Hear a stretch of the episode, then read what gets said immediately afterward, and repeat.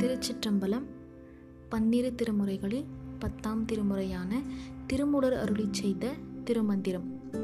பாடல் அறுபத்தி ஒன்று அறிவாய் விளங்குபவன். பாடல் பரனாய் பராபரம் காட்டி உலகில் தரனாய் சிவாதன்மம் தானே சொல் காலத்து அரணாய் அமரர்கள் அர்ச்சிக்கும் நந்தி உரன் ஆகி ஆகமம் ஓகி நின்றானே.